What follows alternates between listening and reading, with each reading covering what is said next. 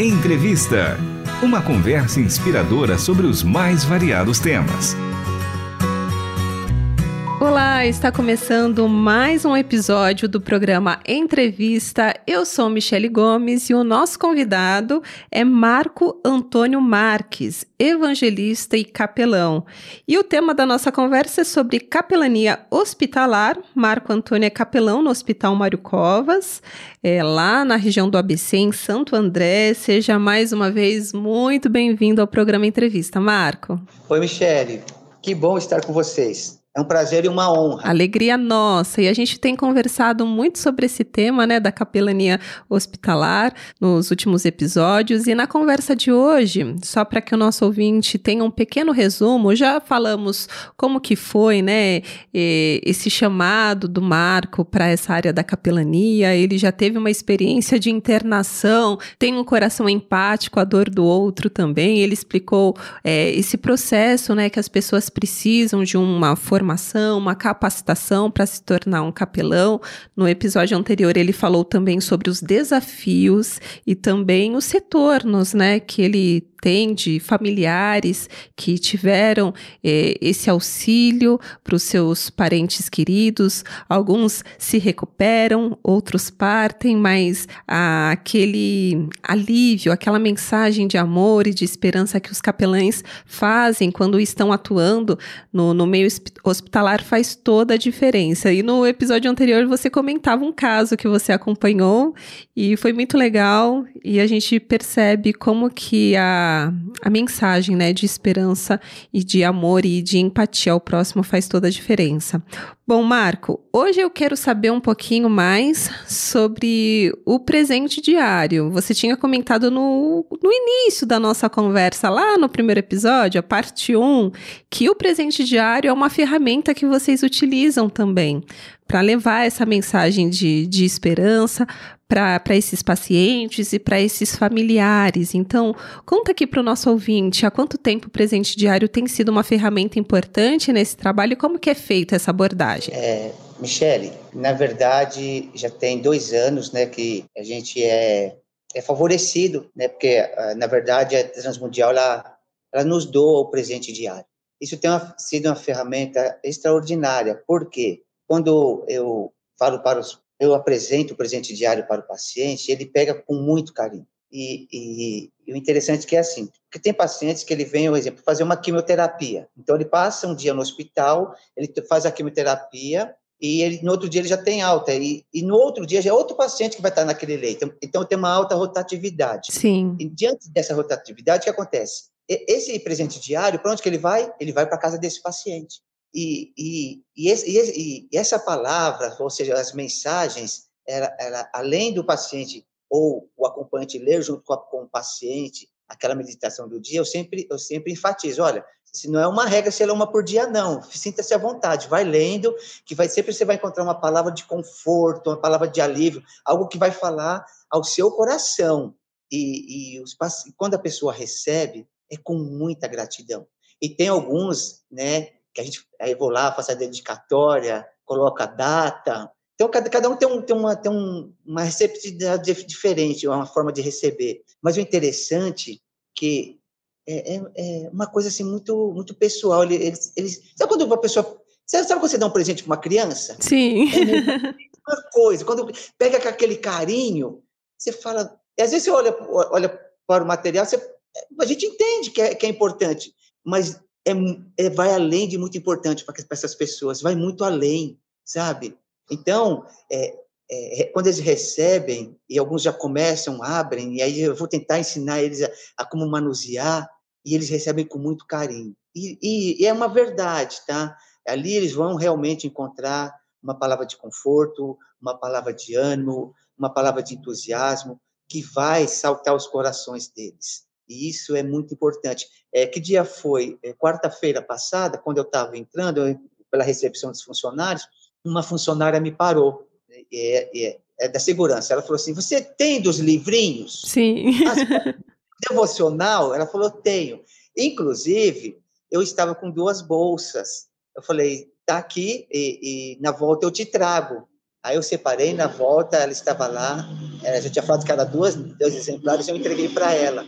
Então, o que acontece? Até o, o, os funcionários do hospital pedem, porque eles veem a gente dando para os pacientes e eles querem também. Sim. E, eu estava numa clínica, é, uma enfermeira que estava atuando, ela me pediu também, eu falei, não, eu vou buscar para você. Eu fui lá, busquei para ela, entreguei para ela.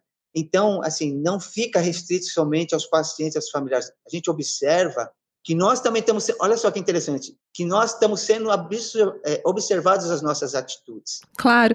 Uma, eu queria pegar um gancho um pouco dessa sua fala do funcionário do hospital, porque o capelão, ele pode também ter uma área de atuação para os funcionários do, do ambiente hospitalar. Vocês têm, têm grupos, né, que um cuida dos familiares e pacientes e outro que se preocupa também com os profissionais? É, específico assim, nós não temos. Tinha um projeto né, de, que era para atender esses, é, os funcionários, tá?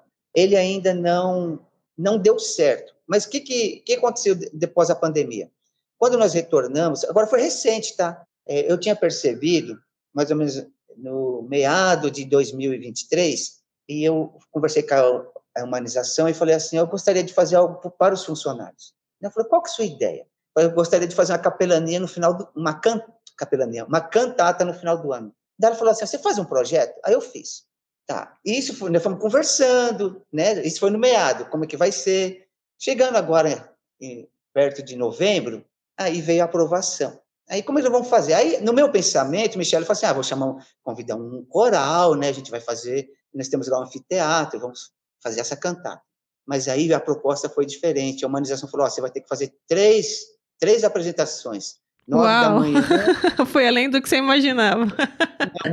Ó. Nove da manhã, às 15 às, às 20.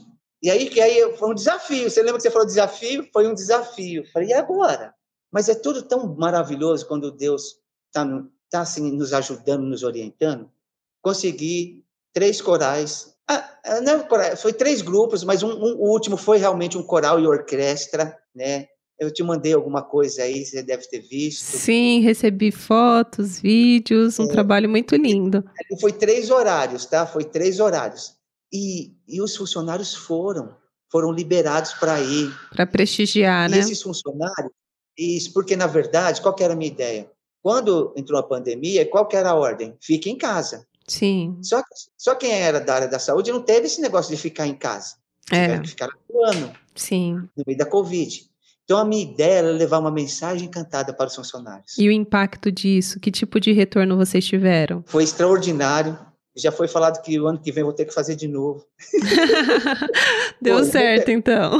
Deu certo. Olha, assim, os, os funcionários, o pessoal da enfermagem levou os pacientes, levaram os pacientes que tinham condição de ir, eles levaram.